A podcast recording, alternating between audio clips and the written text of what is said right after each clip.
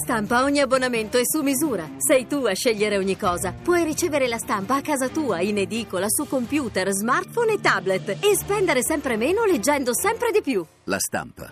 Il futuro è quotidiano. Amici del comunicativo, un caro saluto al vostro bisteccone Giampiero Galeazzi. Volevo pubblicamente ringraziare Igor Righetti per l'invito che mi ha fatto di raggiungerlo in radio e volevo dire che arrivo subito Igor, mancano soltanto 500 metri e arrivo, ancora 50 colpi, sto arrivando lì da te, ancora un attimo, ancora l'ultimo sforzo e nell'attesa che arrivo lì da te, buona comunicazione Italia, ancora 50 colpi. Il comunicativo. Eccoci, pronti! Perché l'ignoranza fa più male della cattiveria. Eh, sì. Ideato e condotto da Igor Righetti. È lui! A me mi piace mangiare Uffa uffa, Scugliatelle panzarotte e uffa uffa, Pure prima che mi vaga cucca Mi piace mangiare. Grazie a Giampiero Bisteccone Galeazzi per la sua presentazione. Galeazzi è scaturito dalle talentuose corde vocali dell'attore e imitatore Gennaro Calabrese. Buona comunicazione Italia comunicativa dal vostro comunicativo di fiducia Igor Righetti. Bentornati alla nostra terapia radiofonica di gruppo Fuori dal Coro numero 2096 col 96 undicesimo anno di programmazione.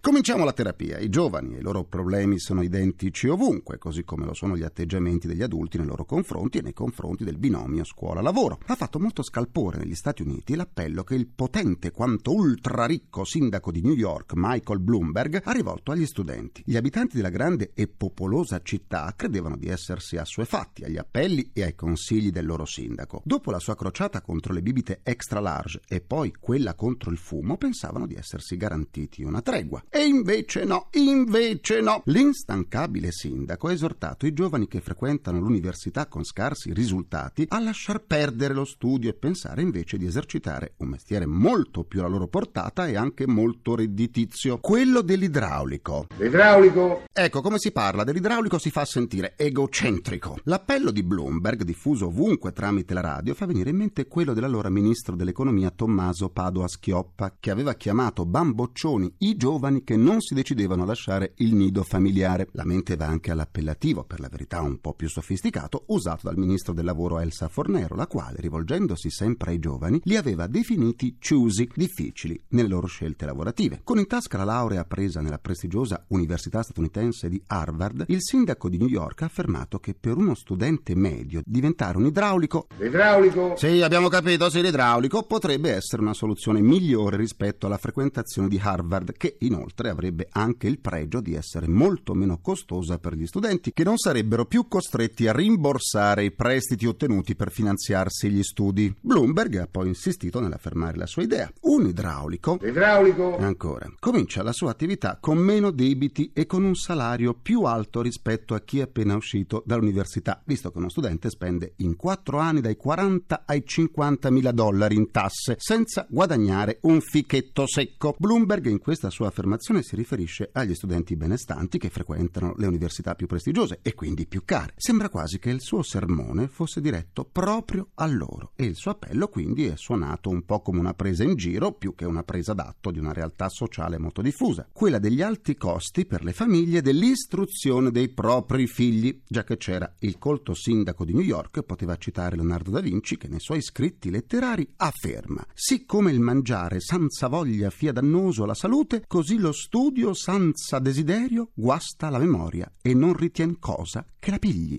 E son parole sante E son parole sante Son parole sante. Parliamo ora di quando la natura viene snaturata, la tecnologia e la scienza moderna mettono a disposizione di chiunque voglia sperimentare qualche cosa, non importa che cosa, se utile o effimera, se frutto di invenzione personale o copiata, importa soltanto lo sperimentare, il provare nuove emozioni e il brivido della novità. Fin qui tutto bene, naturalmente. L'uomo è un animale curioso che vuole sempre mettersi alla prova. I problemi, soprattutto di ordine morale, insorgono quando i soggetti di tanta sperimentazione sono gli animali, vale a dire esseri viventi che, al pari dell'uomo, meritano rispetto. Invece Eccoli lì, eccoli lì, utilizzati nei modi più incredibili. Ci sono alcuni individui che, spacciandosi per artisti, espongono le loro opere oscene, per usare un eufemismo. Una giovane olandese di nome Katinka è diventata famosa da quando mostrò una borsetta fatta con la pelle della sua amicia, che, come dichiarò la pseudo-artista, fu costretta a uccidere rompendole il collo perché era una gatta depressa. E ci credo, con una padrona del genere.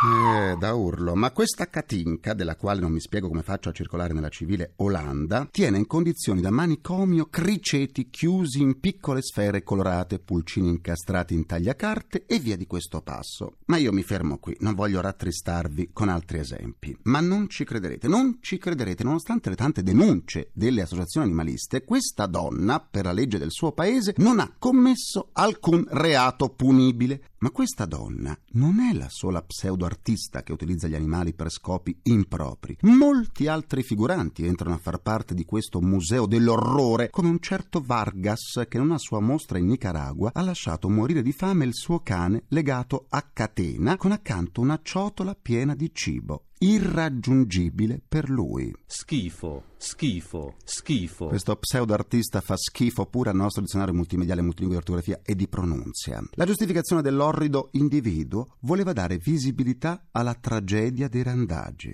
Mi fermo qui ma vi garantisco che sono stati riportati moltissimi altri atti sadici sugli animali passati come manifestazioni d'arte. Il famoso etologo Giorgio Celli scrisse che i malvagi, i sadici, se trovano un alibi anche nella scienza, possono essere loro stessi a seguire le proprie inclinazioni senza sentirsi colpevoli. Ed è proprio così. Arte e scienza sono prese a pretesto per motivare i propri istinti che altrimenti porterebbero dritti a un manicomio. E passando dall'arte alla scienza, vediamo che il copione è sempre lo stesso. Cambiano le motivazioni degli interventi. Gli animali soggetti a esperimenti assurdi vengono lasciati vivere. Così è per i gatti che un gruppo di scienziati americani ha fatto nascere privi di unghie. Il fine dichiarato è di proteggere la tappezzeria di casa. Sì, di proteggere la tappezzeria di casa. In Uruguay invece sono nati agnelli transgenici che se esposti alla luce ultravioletta assumono un colore giallo fluorescente. Non se ne capisce l'utilità, forse per poterli vedere bene pure di notte. Ma la genetica inoltre è riuscita a produrre bovini senza corna.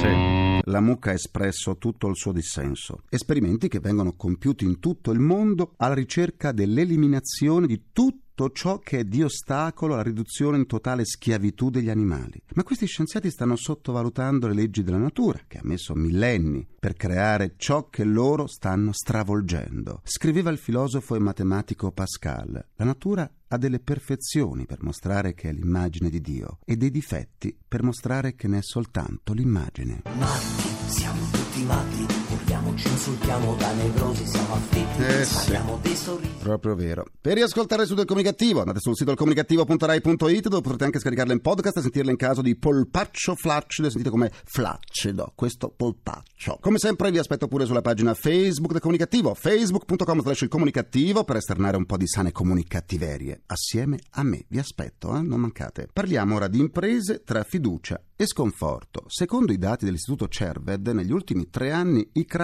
sono costati oltre 300.000 posti di lavoro. Lo scorso anno i fallimenti in Italia sono cresciuti in tutte le forme giuridiche, con un aumento più sensibile tra le società di capitali rispetto alle altre strutture societarie. A farne le spese sono state soprattutto le piccole e medie aziende. Nello scorso anno è proseguito l'aumento dei fallimenti nelle costruzioni e nei servizi. E allora andiamo a parlarne con i nostri ospiti. La nostra mascotte precario con il suo barrito annuncia l'ingresso del professore ordinario di economia politica all'Università Tor Vergata di Roma, Giovanni Tria. Buona comunicazione e bentornato. Buona comunicazione a tutti. Professor Tria, un'Italia sempre più aperta alle nuove idee e alla nuova imprenditoria. È possibile con il mercato italiano del capitale e con gli attuali sistemi bancari? Diciamo che la domanda appare quasi ironica, poiché con l'attuale sistema bancario forse non è possibile neppure la sopravvivenza dell'imprenditoria, diciamo, meno innovativa e quella consolidata. Però la domanda, diciamo, fuori dall'ironia, accoglie nel segno e la risposta Io direi che no, perché le nuove idee non vengono finanziate, non vengono finanziate oggi, qui è difficile finanziare qualunque impresa, ma anche prima del quasi blocco creditizio connesso all'attuale crisi economica, nel senso che il mercato dei capitali è molto ristretto, sostanzialmente chiuso alle piccole e nuove imprese e in Italia non esiste il cosiddetto capital venture, cioè quegli istituti specializzati nel finanziare nuove imprese basate su nuove idee. L'idea di questi istituti, molto diffusi soprattutto negli Stati Uniti e nel mondo anglosassone, sì. è quella di finanziare tante idee. Poi su quella che riesce recuperano tutto il capitale. E purtroppo in Italia i finanziamenti vanno a chi ha il cosiddetto collaterale, cioè chi ha risorse da dare in garanzia. In altri termini, il credito va a chi i soldi già ce li ha. Etica e responsabilità sociale di un'impresa, quali applicazioni trovano in Italia? L'idea della responsabilità sociale d'impresa in realtà nasce soprattutto con riguardo alla grande impresa e ancora di più con riguardo alle multinazionali cui rapporto in genere con il contesto sociale e territoriale in cui operano a volte può essere molto cosiddetto diciamo distaccato, non dico predatorio, ma distaccato. E per queste multinazionali la finalità economica prevale su ogni altra considerazione. Tuttavia, in realtà, l'attenzione alla responsabilità sociale si è rafforzata proprio riguardo alla finalità economica delle grandi imprese, cioè hanno scoperto che l'attenzione all'impatto sociale della propria attività in ultima analisi crea un contesto favorevole diciamo, di accettazione dell'impresa da parte del territorio e cioè giova molto all'impresa stessa. Ora, in Italia la struttura produttiva è molto basata sulla piccola impresa e la piccola impresa in qualche modo è legata direttamente attraverso l'imprenditore al contesto sociale. Diciamo che questa fase di grande crisi delle piccole imprese e di profonda recessione, diciamo, la cronaca ci dice quanto questa responsabilità responsabilità sociale, questa connessione col contesto territoriale e sociale sia molto forte da parte delle piccole imprese. Ecco, il problema invece riguarda molto le grandi, però che hanno capito che fa parte della strategia di impresa guardare la propria responsabilità rispetto al contesto. Grazie a Giovanni Tria, professore ordinario di economia politica all'Università Tor Vergata di Roma e buona comunicazione. Grazie a voi, buona comunicazione.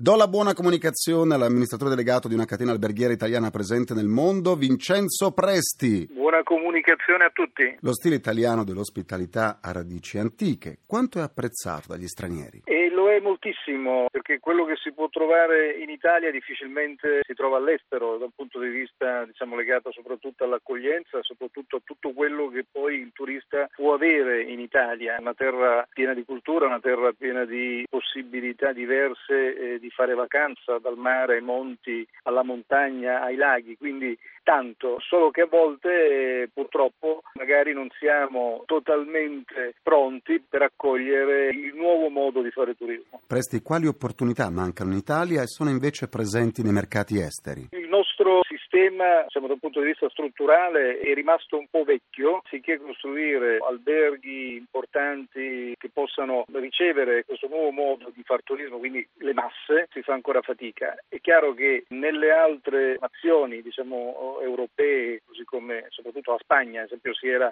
aveva creato delle cose eh, totalmente eh, più importanti rispetto alle nostre, sì. così come la Turchia, così come l'Egitto, eccetera, ma noi ancora siamo indietro da questo punto di vista. Quali gli ostacoli strutturali che limitano le nostre imprese rispetto a quelle straniere? Probabilmente le lungaggini burocratiche, la difficoltà proprio di riuscire a fare, soprattutto in questo momento, oh, impresa. Ecco, poi eh, è ovvio che siamo in un momento peggiore dal punto di vista eh, diciamo, economico, non soltanto nazionale ma internazionale, e però si fa sempre più fatica a riuscire ad arrivare al giorno dopo. Ecco. Grazie a Vincenzo Presti e buona comunicazione. Buona comunicazione a tutti, grazie.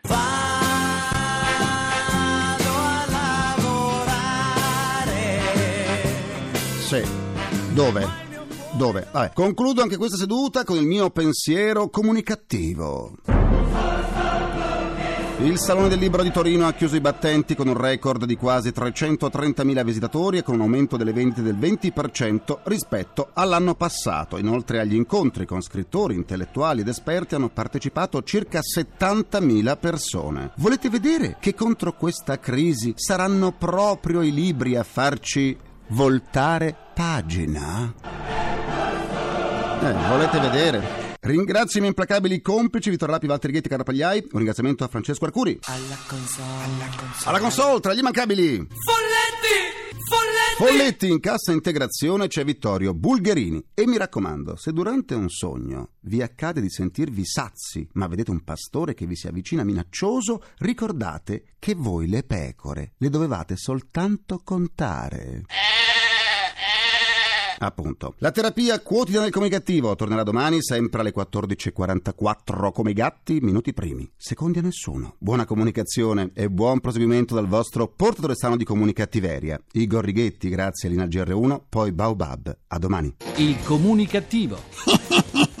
Perché l'ignoranza fa più male della cattiveria. Ideato e condotto da Igor Righetti.